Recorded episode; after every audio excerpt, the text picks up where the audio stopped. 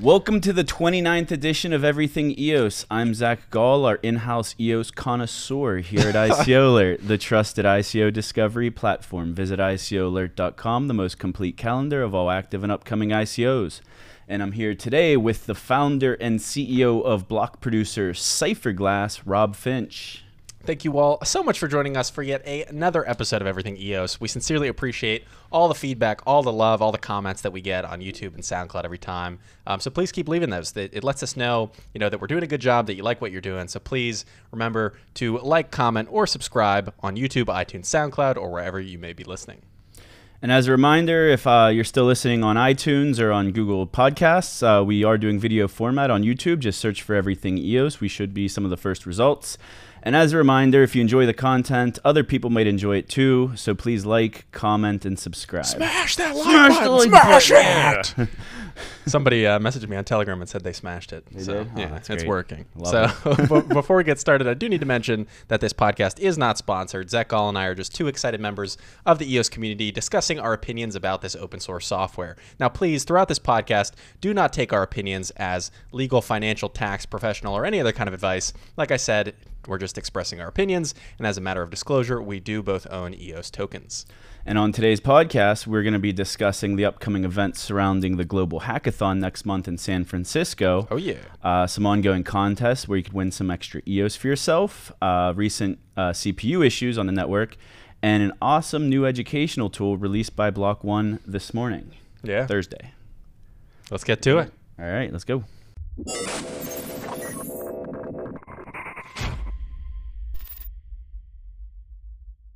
So hopping into it, we obviously have the uh, two big events coming up. We have the new EOS Hackathon happening in San Francisco on November 10th and 11th, but then there's something happen after it, uh, which is the Scaling Blockchain Conference on November 12th in San Francisco. Just I think what is it, a mile away from the hackathon? It's very maybe? close, yeah. Yeah. So last week, whenever we talked, we, we said that the venue wasn't announced yet for the hackathon. Yeah. So because of doing this podcast, I actually got to break the news that the uh, the venue is selected because Yep. we record this show on on Thursdays. So I I put together what we were going to talk about, and one of the things was that there wasn't a venue yet. Yeah. So then I went to do a screen recording the next morning. And All of a sudden, the venue is there. so the venue has been selected uh, for the hackathon. It's a place called the Village in San Francisco. It's 17,000 square feet, three floors, with a maximum capacity of 1,100 people. Yeah, and if you guys noticed at the after the London hackathon, Block One tweeted out, "Hey, this is the biggest hackathon we've ever done." I think maybe the biggest hackathon in crypto at that point was a little less than 500 people. So 1,100 people puts us at at two, almost two and a half times what happened in London. So we'll see if they fill it up. I have a feeling they will. Uh, it's going to be an interesting time. Has there been any news or anything about ticket sales? Because I, I heard someone told me that the entrepreneur tickets were sold out, but that, that wasn't true. I, so, Yeah, I I talked think they- yesterday just bought more. I think they were sold out temporarily, and then maybe after they secured this larger venue, they decided to sell more. Um, as an exciting announcement, though, if you're going to be at the San Francisco Hackathon and you're participating, I'm officially now one of the uh, EOS mentors who's going to be there mentoring you, answering your questions, giving you advice on your project. So if you're there, you're hacking away, feel free to find me. I'll have a white uh, t shirt or hoodie that says EOS Mentor on it. So I'm super, super excited about that. Huge shout out to the guys at SVK Crypto. Shane was really able to hook that up and allow me to, to become a mentor. So thank you guys uh, for making that possible. so speaking of reminders, don't you have another reminder of one of your contests you have going on? Yes, so that Hallow EOS contest that we launched here on the podcast last week that challenged you to uh, submit your EOS themed pumpkin carving.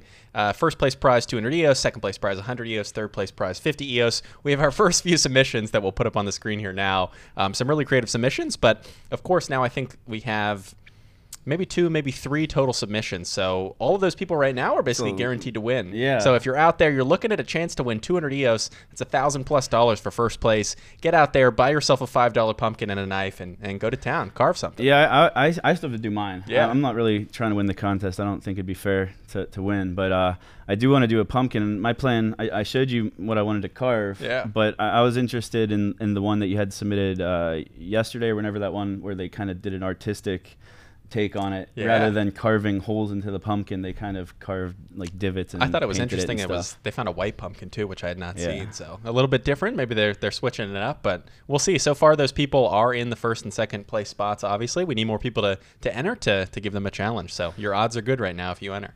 So let's get back to uh, EOS technology stuff here. Yeah. The the CPU issues. So what was what was going on? The whole network was all clogged up. It was really hard. I- Yeah. I, I couldn't send a transaction. I have a decent amount of uh, Yeah. EOS staked. So it was crazy. So due to popularity in some recent games on EOS, notably EOS Bet, Bet Dice, some other ones, um, there were a huge amount of transactions happening that used the CPU power on the EOS network. Now, what was happening was after a certain period of time, after allowing you know bet dice and other people who were playing the game to surge beyond their allocation of cpu and, and send you know as many transactions as they needed the network freaked out and went into congestion mode and said wait a minute wait a minute. I'm giving these people too many transactions. Let me back it up back it up. So then all of a sudden no one including bet dice for a while or any of the other dapps could send any transactions because they were so far beyond the amount of cpu allocated to them. Yeah, I saw um, in one of the Telegram channel, Bet, Bet Dice News made a post, and they said, as most of you guys are already aware, the network is experiencing unusually high activity. As a result, CPU availability availability is very low, and even with nearly two million EOS staked, Yeah. we're having difficulty providing consistent service. We commend you for helping us push EOS to its absolute limits. And we hope this will expedite uh, the EOS network as a whole. Uh, So- so that, that's crazy Oh, yeah. because uh, from from what I understood was so Bet Dice, EOS Dice, they have millions of EOS staked. Yep. They ran out of computation, and users, it, it's pretty typical for them to run out of computation because we don't know what they all have staked. But that's where uh, great services like CPU Emergency come, Right. come and they let you uh, kind of rent or lease out some extra CPU for 24 hours. Yeah. and even they were out of bandwidth. Yeah, everyone they was ran out of panicking. You, it was like to a crawl. oh yeah So so what happened? That it got fixed so quick. So it How got did that come fixed in less than 24 hours, and this just kind of shows the power of EOS governance. So a bunch of other block producers around the world got together and started looking at, you know, hey, what's what's going on here? Obviously, at 20, 30 transactions per second, we're nowhere near the 4,000 that the EOS mainnet has done. What's going on? So as they started to diagnose the problem, they realized there was a variable um, in the EOS contract code that essentially, or in the EOS network code rather, that essentially put the network into this panic congestion mode after just, uh, I believe, 10% of the total CPU was used. So it was artificially limited, limiting itself to one tenth of the total CPU capacity for everybody, and and sort of jolted the network. So what's happened was the block producers got together, they did a vote, 15 out of the top 21 voted to approve it, and now that number has increased from one tenth to two tenths. So you would think this would just double everyone's CPU, but it's actually increased everybody's CPU by about eight times, 800%. And this is just the first of 10 um, you know, changes we can make to the EOS code to make CPU more and more and more efficient and allow it to process more transactions. So, So should who be was plenty the of block producer that kind of discovered the fix and put the proposal together? So EOS Rio put the proposal out. Um, I do have to give a huge shout out to EOS New York for going out there, educating the community about this issue, letting them know they solved it. I retweeted a bunch of their tweets recently, but um, EOS Rio was the one that put that proposal out there, and I think some others, I'm sure, were working behind the scenes with them um, to solve that issue. So huge shout out to those guys. They're doing their job for sure. That's amazing. So last was that last week or the week before where uh, the unregistered accounts proposal got passed? That was another big issue. Yeah, so that was the the week before where Argentina EOS actually came out and saved almost 20,000 EOS accounts. These were people that forgot to register before, you know, the mainnet went live Mm-hmm. and thought they had lost their EOS, but we found a way to basically go in and or Argentina EOS found a way to go in. And um, they put a proposal out and the block producers yeah. approved it. And now and now, if you have your Ethereum private key from that wallet that held your EOS tokens before the mainnet launch, you can basically prove ownership of it with that Ethereum by private key. sending like a transaction, Exactly. Okay. And then you boom, you get access to the EOS tokens on the mainnet. So congrats to the 20,000 people out there. I just think it's so cool how uh, problems get solved so quickly. Oh, yeah. because you you can imagine on like I guess Bitcoin did pretty good though with that bug fix about a month ago that Right. they could have wiped out the entire network. Could have allowed people to just make Bitcoin. But, but I'm always impressed with how well uh, the block producers are on top of stuff. Oh, and yeah. I'm even more impressed that it, it sounds like this is coming out of some of the standby block producers. Yeah. So they're adding incredible value to the network, and they're, Oh, they're not even in the top 21. Well, so you know, think about it. If you're outside the top 21, I think now you need 80 million votes just to hit that 21st space. So people below that are doing anything they can do, whether it's coming out with new tools for the community or helping fix issues like this. And I think it's great to see all the block producers working together, whether you're in the top 21 or not. They're coming together and and, and then finding solutions. I want to give a shout out to Liquid EOS. So y- y- I was asking if this was the same problem. So on Aloha EOS, they have a CPU benchmarks tool. We've talked about it before, and it kind of shows you how all of the block producers are performing with their with their CPU. Mm-hmm. And there were a couple of nodes, a, a couple of block producers who were, were kind of not performing up to par. So that was a different issue. You want to explain that a little bit? Yeah, so it was all related to CPU, but essentially when, you know, the CPU congestion, this artificial congestion issue started happening, all of these people who are playing the game started going out and saying, "Wait a minute, let's go after the block producers who are, you know, Oh, inefficient jeez. on CPU right now." And it was Liquid EOS, it was CodeChain World who still hasn't fixed their problem, um, and one other uh, I forget their name, but they actually ended up fixing their, their CPU issue. Um, but what happened was some of these people had not upgraded to Wabbit from Wasam, which is just a Silly Wabbit. Silly Wabbit tricks are for kids. It's a little piece of the EOS code that basically processes CPU, it processes transactions, and it makes it two times more efficient. So the reason I wanted to give a shout out to Liquid EOS was they actually took their node down temporarily Yep. while they fixed the issue, which is basically giving up block producer awards Oh, yeah. for the betterment of the entire network Yeah. because it was in their goal was to speed it up by get taking themselves out of the mix, but I think you said that there was another block producer who didn't do that. Yeah, so CodeChain World did not do that. Um, there was another block producer that actually just fixed the issue online, but huge shout out, like he's saying, to, to Liquid EOS for foregoing those block rewards, for pulling themselves out of the top 21 to make sure Mm-hmm. the network was faster while they got their stuff in order. I don't think they're offline for long. I, No. I see they're back in the top 21 now, so Yeah. everything's good. But that's awesome. Yeah, when you Uh, unreg like that and you pull yourself out, you're basically just um, hiding yourself on the network. You still retain your votes and everything. So as soon as they switch back in, boom, the votes are there. I think with all this talk about what these block producers are doing, especially the backup ones, I think we need to go into the same spiel we gave last week about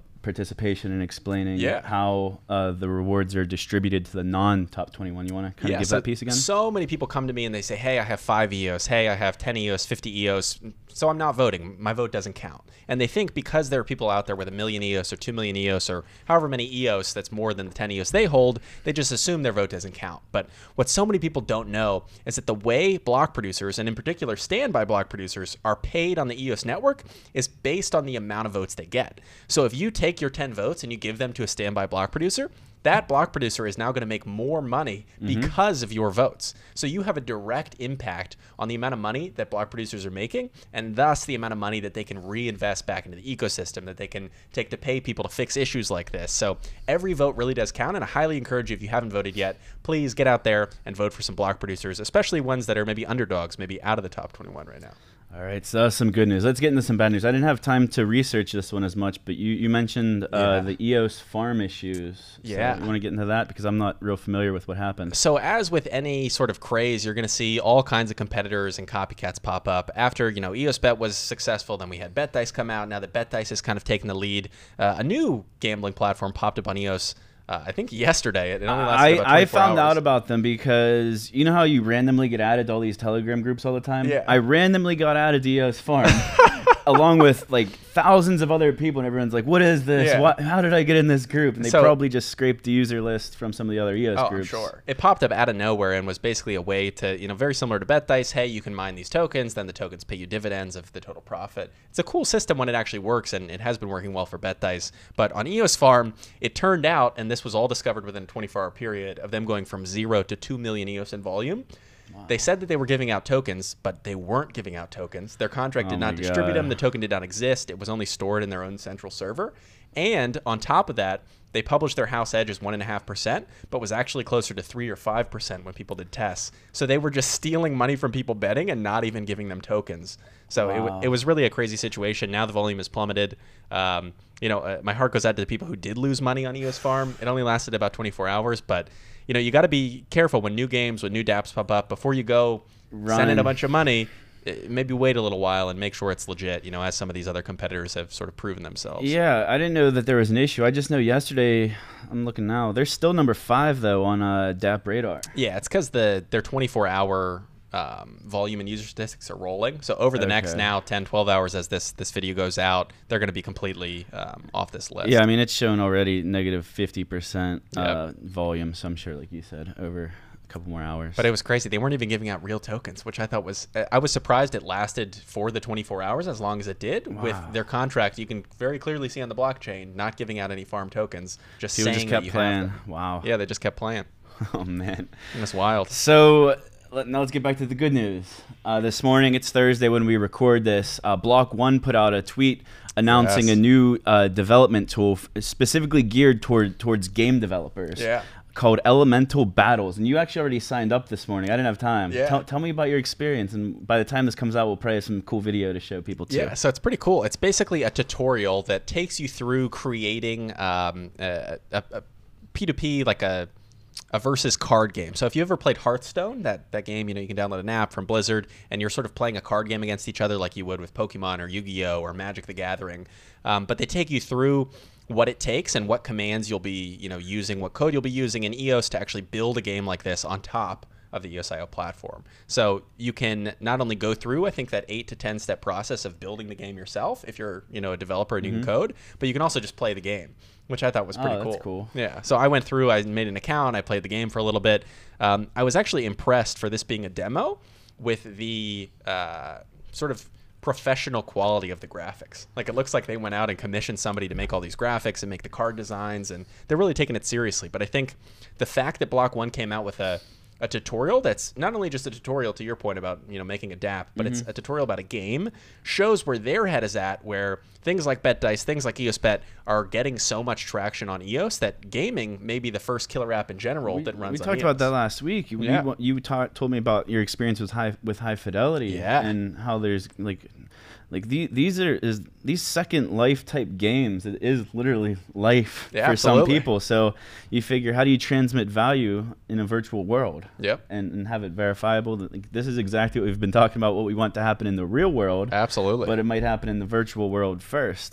that's so interesting. Yeah, so uh, the the one piece that stood out for me in the Medium blog article that uh, Block One put out is uh, quote: Since the release of E EOS.io in June, Block One has turned its focus to driving mass adoption of blockchain technology, having delivered for users in terms of transaction speeds, transparency, and ease of use. We believe the platform is poised to scale blockchain to the next level. A key pillar in that mission is to simplify the developer experience and create toolkits to make blockchain development more familiar to programmers from other disciplines. Yep. We've talked about this so many times how to reach a mass adoption of just blockchain technology in general, whether it's on EOS or Ethereum or some other platform, it, it ha- you- we have to expand our developers beyond just converting Ethereum developers into an EOS.io developer. We need to take like the university system and turn it in tur- turn computer science students into blockchain developers right out of college. Absolutely. And that brings me to a very interesting uh, point uh, with what's going on in Blacksburg, Virginia, at the Block One office that Yeah. Dan Larimer is the head of.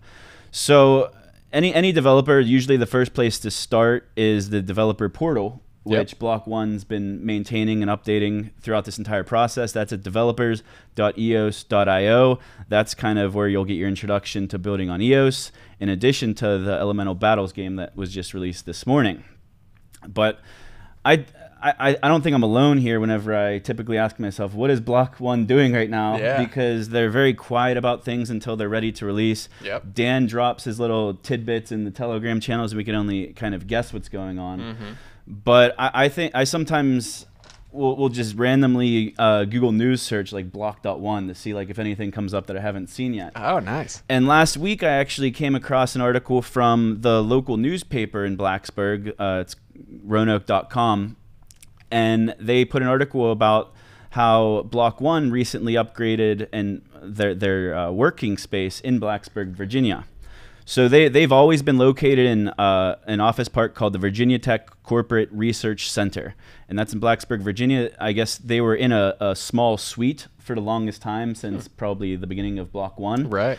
And recently and they wouldn't publicly announce the address so i couldn't like get a satellite map of it or anything but they, Probably they smart. moved into another building that they purchased so they purchased this building and it's 30000 square feet of office space with a capacity for at least 200 employees Wow.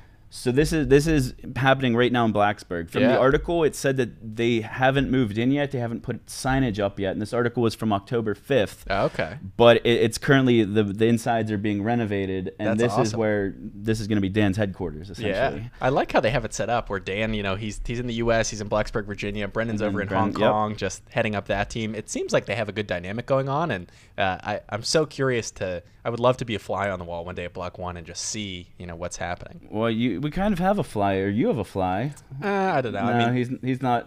he can just say. stay in touch so with Leo? Leo Ribeiro is a developer who worked I just with us followed on- him on Twitter today. Nice. I He, saw- He's I got recommended to him. Really? Yeah. Yeah. he's the creator of Monster EOS, which was the first app to ever launch on EOS. He helped us with a bunch of tools at Cypherglass, but since has moved on to a full-time job at Block One. You know, I ask him, "Hey, how are things going?" He says, "Oh, it's great. I'm having a lot of fun," but he can't tell me anything beyond that. Obviously, Yeah, I'm sure that's day one of working at Block One. Is Oh, yeah. everything's top secret. It's all secret, which is good. I mean, that's the way it should But be. But that that's interesting. So I, I looked through his tweets and he had a bunch of Monster EOS tweets. Yeah. So that makes sense now. So and they've actually been Block One apparently has actually been helping him develop that further. So while he's working at Block One, they're also helping him with his own project, which I think is awesome from a company perspective. So they they got a some game studio they got to partner with Monster EOS. Now they have 3D monsters and you can do battles, and the game's come a long way from where it was on on launch. I was day. just about to say something about that because you were saying how you were impressed with Elemental Battles, Yeah. all the graphics they're using, how they it looks like a professional gaming studio Absolutely. essentially building it. And now you're telling me that the developer that used to work for Cypherglass and helped with Monster EOS, Yeah. he's probably going to continue with game work, you think? Like it seems like it. I mean, I know I know that he's he's sort of working on Monster EOS at the same time as part of his Block One gig. Mm-hmm. Um, but he very well could be working on other games. I don't know. That that would make a lot of sense. So I don't think anyone really knows how many Block One employees they have in Blacksburg. I, I remember a while ago, and this is a couple months ago. Dan said they have over 50 devs currently. Yeah, and then recently, this was like the beginning of this month, and I don't know if this is true. It could just be hearsay. And Telegram said that they had 100 employees in Blacksburg and 100 in Hong Kong. So basically, at any point in time, they had 100 people working since it's 12 and 12. So You know, with the time difference. We, we know that they're hiring devs, Yeah. and I can verify because of the newspaper article that they just greatly enhanced their, their working space Yeah. to, to facilitate these new employees. But other public information is the Block One Careers webpage. Yep. There are almost 30 positions available between the Hong Kong office and the Virginia Tech office. That's and crazy. Most of them are what you would expect, Mm. like blockchain engineers, front engineers, back end engineers, all, all kinds of engineers. But the position that stood out to me the most is that Block One is looking to hire a director of education. Wow. And in the job description, I'll, I'll just read it for the listeners. And if you're watching this on YouTube, you could read it on screen with me. It says Block One aims to make Blacksburg the center of the universe for blockchain thought leadership, and we want you to help build a world class blockchain curriculum at the university level, as well as for our internal and on site partner education programs. We seek a unique individual who's passionate about blockchain, can work with multiple university departments, and also manage Block One's education program. We plan this to be a major impact position in our local region as well as the global blockchain community. Wow. That's cool. Their responsibilities manage university relationships with Block One and the universities, advise university leadership regarding blockchain curriculum across multiple schools, build the internal programs, define the curriculum. So basically, what does a blockchain curriculum look like at the university level? Because I, I've sat in on classes at Carnegie Mellon University, which is a great computer science program, and their their blockchain programs are coming along, and they're they're they're good compared to what else is out there. But whatever Block One is cooking up here, I feel like it's gonna blow away anything we've ever seen before because it's gonna provide a roadmap yeah. for universities to incorporate this new technology and they everyone knows that this is like what's next mm-hmm. but how, how do we get from point a to point b and i, I think it starts with, with developing the curriculum and bringing in a, a very experienced individual to take on this director of education program It almost seems like so. As we know, you know, Dan was is an alumnus of uh, Virginia, Virginia Tech. Tech. He came back. He did that. Uh, they have a three million dollar grant that goes out to Virginia Tech to help expand their blockchain curriculum. Yeah. So the more we learn, it almost seems like that's their case study. That Like is they what go they're in doing. to Virginia Tech, one of the the, the great sort of. Um, you know, STEM schools in the in the country. They go in, they build this blockchain curriculum course, then they maybe hire some of the developers. That's then they go to the second exactly. You just university. explained it. Okay, so they, they, in the job description, they want to make Blacksburg, Virginia, the center of the universe for blockchain thought leadership. That's so cool. So, so think about what they're doing here. The very first blockchain curriculum that's going to be adopted is clearly going to be Virginia Tech. Yeah. Because it's the local university, it's where Dan's an alumni from, and six months ago he gave a great uh, seminar for Virginia Tech students in the community. Yeah. So they're going to have this curriculum, and it sounds like they're also going to build like an in-house educational program that'll probably be open to people like almost like blockchain tourists come to Blacksburg Yeah. and well, I can imagine also them coming out with some kind of online course where, Mm-hmm. similar to this game that they sort of demoed today, imagine a much more in-depth course that teaches you how to build on EOS, whether you code in C++ or you're just doing stuff in WebAssembly or using JavaScript and want to use EOS.js, whatever you're building on, they can show you how to do that in a blockchain setting and build blockchain applications. So, Block One is expanding their developer resources, their employees in Blacksburg, Virginia. Yeah. They're, they're searching globally for this talent. But how nice would it be in a couple of years when all of the talent's coming right out of Blacksburg? If you want to be a leader in the next generation of the internet, the next technological revolution, you go to Virginia Tech University.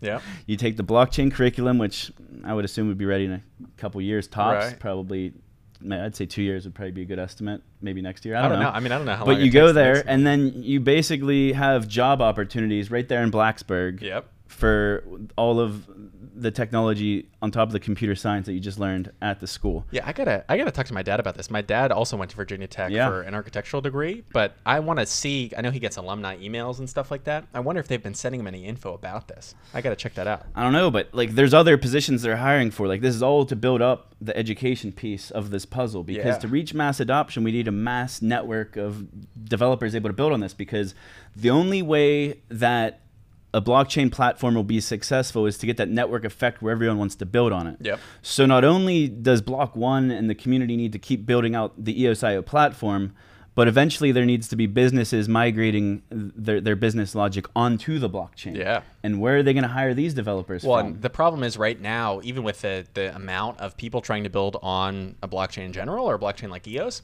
there still aren't enough developers today. So mm-hmm. even today, when the market is so tiny relative to what it could be in the future, there aren't enough developers. So mm-hmm. imagine, to your point, all of a sudden you start getting you know major Fortune 500 companies building on this, and different local local businesses, They medium need talent. businesses, international businesses. They're going to need the people to hire, and what better way than to sort of make their own class and distribute that to Virginia Tech and then maybe several hundred other colleges. And on, on top of the curriculum at the university, like, like we, we just saw with the uh, uh, Elementals game that just came out. So Yeah. that's, that's for like online learning.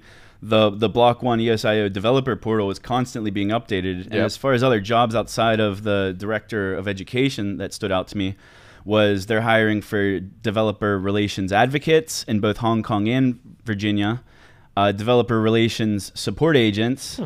developer portal con- contributors, and then a very interesting one that, Yeah. that stood out to me was block producer. And this is unrelated to education, so let's get out of education. This one's just a really interesting position I came across. yeah. Block producer relations account manager. Wow, An okay. official position at Block One.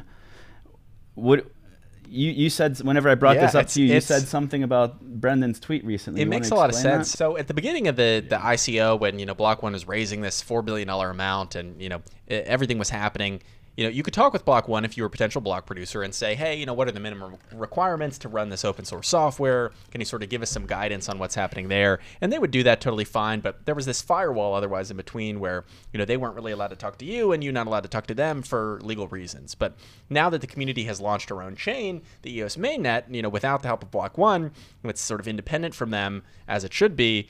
It now seems like that that tide is kind of shifting. And I mm-hmm. saw a tweet recently from Brendan Blumer that said, "Hey, if you're an EOS block producer, let the community know by replying to this tweet why they should vote for you." So of course, Cypherglass, you know, responded, said, "Hey, you should vote for us because we support transparency, block producer independence. We've funded things like Ledger support and have other cool stuff coming." He liked the tweet. He liked a mm-hmm. bunch of other block producer tweets, but it seems they really are gearing up to finally vote for block producers. You know, we're seeing the amount of stake tokens on the network going to about 55%.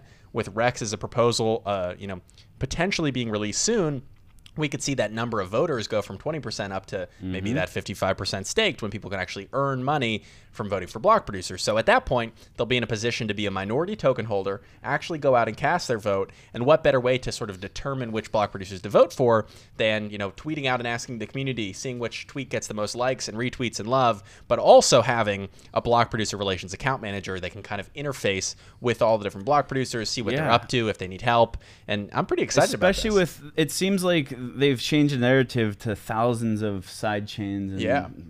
Sister chains, whatever you want to call them. Absolutely. So there's going to be so many different EOS.io chains that, like, from a regulatory standpoint, how how could any government say like, okay, this is your chain, you, they didn't Oh, launch it, and there's thousands just like it. Yeah, you can imagine that the, the EOS mainnet sort of becomes this central hub of all of these different chains, and then you have thousands of individual chains. Maybe one is to run a, a decentralized exchange, maybe another is to run another big app that needs the throughput. Maybe another one is a KYC chain for financial applications like Worbli. And these are all connected back to the EOS mainnet. And from a user's perspective, feels like you're using one giant chain, but it allows you to do so much and have different constitutions on different side chains and really experiment with different governance models amongst the chains in the ecosystem. I left this out of the notes. Did, did you see the Dan tweet about the, the wallet? how it'll allow transfers between all Yeah. EOSIO chains. I gotta I gotta One find. account, all chains. It's it's really I'll have it to pull the be. graphic up. I don't have it in front of me right now. And yeah. I think it's so important because if you create a sidechain system where we do have a thousand different EOS sidechains all linked together, the only way that's ever going to be successful and ever going to work is if, from a user's perspective, you can seamlessly move between them without even really knowing you're moving between them. Mm-hmm. So I can use a DApp on this chain and I can use an exchange on this chain and I can store my tokens on the main EOS chain. But from my perspective, I'm just using one big chain and I don't I don't have to you know migrate my tokens from one side chain to the other. It just sort of happens for me. So I think something like that through their wallet and then other wallets in the future like Scatter, which has multi-chain support already, that is really crucial to this thing ever being successful and ever being possible to hit the mainstream. So with like thousands of chains, like the main net is the only one I know of that Block One's gonna have that ten percent stake of. I Right. think Talos completely They uh, cut them cut out. them out, and then Worbli's. What was that? Sorry, that was Uh, my mic. War, War, how's Worbli doing? They they air they're airdropping, but is it uh, based on how many tokens people hold? Yeah, it's a one to one to um, EOS participants. However, I don't think so. They came out. We we said initially when we were talking about Worbli. It's always that- yeah, it's always confusing how they handle Block One's tokens and then exchange tokens. So I don't think Block One gets tokens. Um, all the exchanges I do believe get tokens. It's one to one, but you can only claim your all of your tokens if you go through a KYC process. I think you can claim like two thirds of them yeah, without think KYC. That's what I saw too. But then if you want that last third, if you're like, oh, I got to get these, you have to go through KYC within a year. Otherwise, I think you lose those tokens. which I have no problem with. Yeah, I mean that's fair. I think they're giving they're giving people enough time. I, I don't have a problem with Worbli, and I honestly think it will be beneficial to the EOS ecosystem in the long run. We as Cypherglass are just not going out and producing for Worbli because one of our core tenets is decentralization, mm-hmm. and Worbli is by design and by intent incredibly centralized with their own appointed block producers. They're not voted in, so it, it would be hypocritical, I think, for Cypherglass to produce for Worbli when we're so big on decentralization. Fair enough. I, I think the more uh, information they've been putting out, though, the better and more appealing it seems to me. I, I, I liked it from the get go. From from I think the first time I heard of them was EOS New York put out a tweet Yeah. that they were going to produce for them. But the the more and more I see, the the better it, it looks, especially as a fiat on ramp. Absolutely. Because if you could have a frictionless fiat on ramp, even if you need KYC, from from there those tokens could be swapped with mainnet tokens, sidechain tokens, any any tokens if, if they could all interface with that block one wallet and go chain to chain. That's basically an on ramp to the mainnet Yeah. via sidechain Worbli. then that's why sidechains are so important and it's why it's so important that these chains that are launching with the intention of being sidechains or sister chains as some people are calling them it's important that Worbli actually follows through and links with the mainnet i think it will not only help them but help the eos ecosystem in the long run to then really be that fiat on ramp um, and we may even see networks that are currently forks like telos become sidechains in the future where you know if you want your own governance system that that complies with Telos's rules you can sort of go live on their sidechain if you want and only come visit the mainnet occasionally. So it, it'll be really cool to see some of these projects come back and, and end up linking together that were previously going to be forks So you mentioned you wanted to talk about Peter Thiel a little bit. Yeah. Let's first introduce everyone to who he is and Yeah. how he got affiliated with Block One. So- go back a few months. Peter Thiel, T H I E L, is uh, sort of a renowned venture capitalist investor in the tech world. He's, you know, most famous, I think, for founding PayPal alongside Elon Musk and the rest of the quote unquote PayPal mafia. He went out, they sold PayPal for, you know, several billion dollars. He then took that money, invested in a company called Palantir, which is this crazy data science company that now has these huge multi billion dollar government contracts with the US government to, you know, track down terrorists, prevent money laundering, stuff like that. Um, but most recently, you know, he was the first investor in Facebook, made several more billion dollars doing that with his uh, initial investment. Billions and billions. Yeah, and, but over the last couple of years has has come out and sort of shown and, and sort of committed to the fact that he is a libertarian, you know, as in terms of his political beliefs, and because of that, he thinks Bitcoin, as an example, is very undervalued. So I've been over the last week or so doing a ton more research on his beliefs about Bitcoin and crypto, and there's a surprising amount of info out there where he's already clearly in Bitcoin. He's already mm-hmm. saying, you know, most of these other tokens other than Bitcoin are, you know, going to be worthless. However, with a few exceptions, you know, he says mm-hmm. in these mm-hmm. interviews. But there was a really interesting interview I found. The well, first, you got about you, you forgot one big thing. Yeah, he led the investment round. A few oh, that's ago. right. So Come in on, addition to investing in yeah, investing in Facebook and PayPal and all these things, he now is the uh, most recent investor in Block One. So Block One, the company, he led a strategic investment round yeah. for an undisclosed amount. Yeah, who knows how much money? But really, it's not about the money since they have four billion dollars. Mm-hmm. It's more about getting Peter Thiel in there, who's gone through so many challenges, particularly a mass adoption challenge that they had with PayPal. Get into of yeah. you know how do we get people to use this this digital money for the first time when they really don't have any incentive to do so? How do you make that incentive? How do you make it accessible? And they've solved a lot of these problems. So why don't, why don't I? You just introduced it. Let's let's yeah. just roll the clip. Yeah, let's roll the clip. Where did the idea of PayPal first come from? Well, you know, it's it's when when you start one of these companies. Uh, it's, it's typically not the case that you get the whole idea fully formed, you know, instantaneously. We, we certainly, uh, there, there, was this incredible internet boom going on in Silicon Valley in the late 90s. It felt that there was sort of this open frontier, open gold rush. One of the natural things to look at was, you know, was finance. I, I was sort of very interested in the cryptocurrency. Could there be new forms of money? There's always something, you know, super uh, uh, mysterious, powerful, important about money, and was was was a way that this this was going to change. So we had, I think we had this general idea to do something with security, with money, with payments uh, from very early on uh, of the founding of the company, and then you iterate a lot on how to how to get the idea out. And the, the critical question for any consumer internet product is always not what the idea is, but how do you get it out? How do you get the distribution out? And we spent, there have been a lot of payments companies internet payments companies that, that already started and failed by 1998. You know, there, there's sort of um, a variety of these different ones that have tried to create these, you know, comprehensive currency schemes, um, and they would work if everybody used them, but you could never get even the first person to start. And so right. the, the, the challenge was how to make it viral. How do you get something to work where it's good for the first person, for the tenth person, for the hundredth person? You know, once you have millions of people, you have a network, you have network effects, and that was sort of the chicken and egg problem. Yeah. So how did you guys overcome that hurdle? Well, we eventually stumbled on this idea of uh, linking money with email because there were already 300 million people in '99 that had email accounts, and uh, and so if you could send money um, to an email address, you know, I'd, um, I'd, send it to your email, and then you get an email saying you've received cash, and then you'd obviously cl- click on the links and do the work necessary to get the money out. And yeah. so um, and so you didn't need both counterparts to a transaction to be part of the PayPal network. Only the sender could be part of it, and then the recipient, um, the recipient would sign up as they took the money out. So that that was interesting. How he, he kind of had this problem where you, you have the chicken and the egg problem to, to reach mass adoption. So what what else does he talk about in this video, and, and how how does the book tie in? Yeah, so it's the first eight to ten minutes of the video where he talks about you know, at PayPal, their goal was their their ultimate sort of all encompassing goal was to create a quote digital currency to replace the U.S. dollar. That sounds, was their goal. Sounds, sounds, similar to what every uh, well Bitcoin especially, but Absolutely. all crypto is trying to do. So that was really one of their goals. There was to to create this you know payment network that you know of course was not peer to peer, but maybe eventually would be.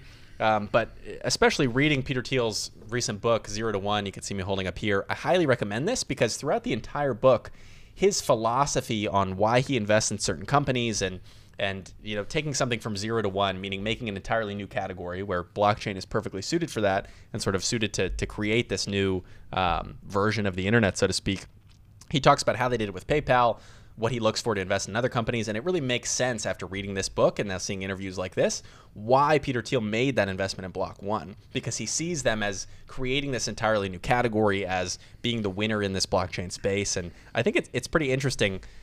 If you have, you know, I think it took me, I don't know, two and a half, three hours to read this. It's, it's not a very long book. Go out, get Zero to One on Amazon. You can get it on a Kindle on your phone. I highly recommend it. It's, it's a, a really great read. So I, I, played that first clip on purpose because I wanted to follow it up with a clip. This is probably the fourth or fifth time I've played this on yeah. the show, but but another clip about how, so the first clip was about how Peter Thiel approached reaching that mass network adoption to yep. get PayPal used by the masses. Now I'm going to play a clip by Dan Larimer from his uh, seminar at Virginia Tech six months ago about his idea of how EOS is going to reach mass network adoption. What do you see as the, um, how do we get to mass adoption? What are the obstacles? well, you have to create a system that's so viral in its own right that people will adopt it without, uh, without being forced to adopt it. You create a new system and you move to the new system. So you create a social media platform that everyone wants to be a part of and it can govern itself so well that uh, people want to use the social media governance for more things, and it just creeps into use naturally versus saying, hey, let's tear down the old and replace it with the new. You, you have to organically create something that can live within the current environment and make the older uh, techniques uh, redundant and eventually unnecessary. So I think looking at both of these, you can see, you know, we, we have a challenge yeah. in the blockchain space, and the EOS, in, with EOS in particular, is how do you get people to use it? You know, we have this technology; it's clearly superior to other technologies like centralized databases and even some other cryptocurrencies, mm-hmm. and that's all well and fine. But how do you get people to actually use it?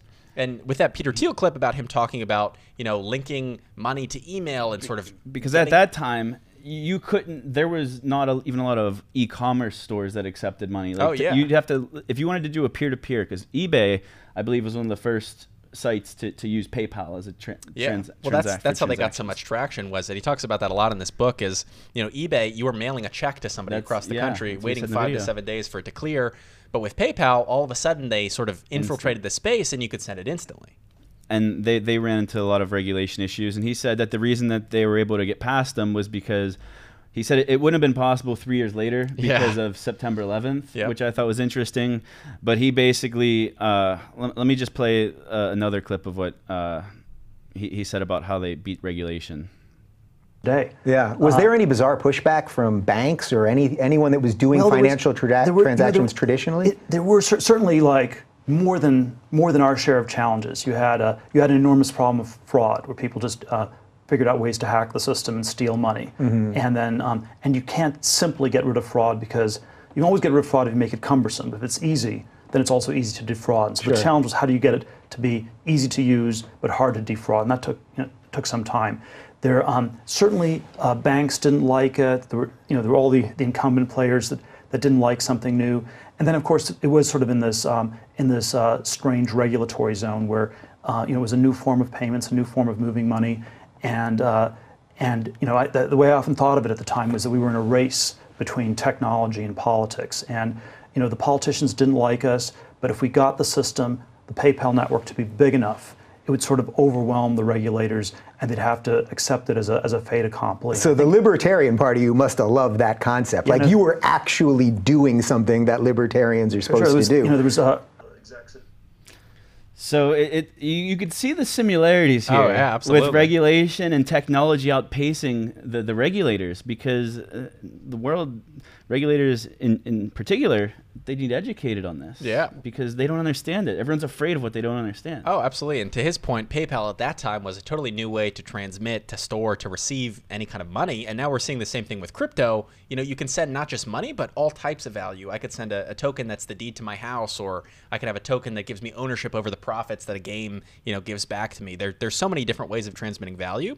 And it'll be interesting to see what Peter Thiel does at Block One to sort of help jumpstart mainstream adoption before the regulators can come in and sort of put their, their boot on it and you know put out the fire. Hell, let's play one more video clip. YouTube's gonna take this video down for the stealing of content, let's but let, us play the Brendan Blumer from from what was on Bloomberg.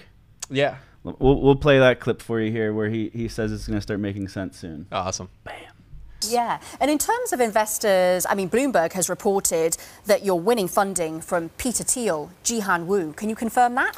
Yes, we can confirm that. Right. Um, we did a strategic round a little bit um, uh, a couple months ago, and uh, you know these this technology is really a, um, a platform that allows us to start to disrupt some of the large centralized uh, technology platforms today, um, and these are leaders in that space. And our next plans will make it in terms of what we build on the application ourselves. It'll become a little more apparent why we chose the investors that we have. All right, so that's the last clip I'm going to play today. but it kind of, you could see how this all ties together with Oh, the yeah. strategic partnership with Peter Thiel. Peter Thiel talking about the issues he faced with regulation and mainstream adoption with, with peer-to-peer payments over uh, the, in the internet. Yeah. And now we're trying to build the next generation of the internet. And Peter Thiel is hand in hand Yeah. gonna help Block One do this. And Brendan says this is all going to make sense soon. Just Absolutely. sit back and wait. And that's that's what I'm doing. I'm, I'm just enjoying it. I got my popcorn out. I'm wa- I'm watching this whole sis. I'm watching this whole story and narrative play out. Oh, It- it- it's- absolutely. It's, game changing, and the fact that like. We know we're in this time period of revolution. Yeah. You could see it, you could taste it, you could feel it. Oh, it's so just exciting. exciting times. Absolutely. I think it's going to be cool, like a year from now, two years from now, three years from now, to look back on some of these podcasts that we're recording and go, oh my God, that's when Peter Thiel Mm-hmm. Invested. and we didn't even realize he was doing this. And like, oh wow, that was before EOS hit 10 million users. Like, it's going to be so fun to be able to look back on all this and really see, like you're saying, the future being built right in front of our eyes. Mm-hmm. It's so crazy. I mean, we went a little long today, Rob. I think we got to kind of run through the last couple topics here. Yeah, let's do so there, there's uh, a company called Part, or project, I should say, called Parsl. They're going to be doing their airdrop. It's actually a reward drop. I'll, I'll share the link in the description so you can get some more information about it. But the gist is, uh, October 24th, they're taking their snapshot. You'll Yep. need to have a minimum of 100 EOS tokens in your wallet to receive the airdrop, and everyone's getting an equal distribution of a thousand Parsl tokens. Yep. Um, Parsl, you, you want to explain what it is a little bit? I'm not 100% familiar. I know it's supply chain. Yeah, I'm not. I'm not 100 percent sure either. the The guys just reached out to me before the podcast and said, "Hey, you mind, you know, talking about this uh, on your podcast?" Um, but it has something to do with supply chain and and has what they call a dual token economy. Um, so one's a stable coin for transactions, and the other is the seed token used to sort of get access to the platform. But I thought it was interesting and, and worth bringing up because of their airdrop model. It's not my favorite airdrop model, but I do think it's interesting and could result in, in other ones in the future where they're doing multiple rounds yeah, of an airdrop. so that, that first, the, I, I read about it right before we started recording, Yeah. but th- they're doing the initial airdrop as an equal distribution. Everyone gets a thousand to start off. Exactly. But then over the next 11 months, if you still hold those original airdrop tokens, I think they're distributing based on how many you still have. Yeah, so then if you have a thousand seed in your account, you then get I think another thousand in the next month, and then you'll get two thousand and three thousand. And I think it even it, it's sort of to encourage you to go out and buy more on exchanges because then they'll match those. Mm-hmm. So it's an interesting model that's sort of similar to the EOS ICO that happened, sort of not, but it'll be interesting to see what happens to their token over that course of the 12 months and see how that, you know, aspect of their token economics affects, you know, their amount of users, the token price, so many different things. So I think it's a cool experiment and something to definitely keep an eye out for. I'll probably be holding my seed throughout the 12 months just to, to see what happens. I think it's interesting, um, but something to keep in mind. And that's Parsl, P A R S L. I'll Yep. put the link in the uh, description below. But it's an interesting project uh, with supply chain and I think the cannabis industry. Yeah. Uh, I'm, I'm mostly was interested in their airdrop model, like, like we were just talking about. But Yeah. the project seems interesting too. You can go read more about that.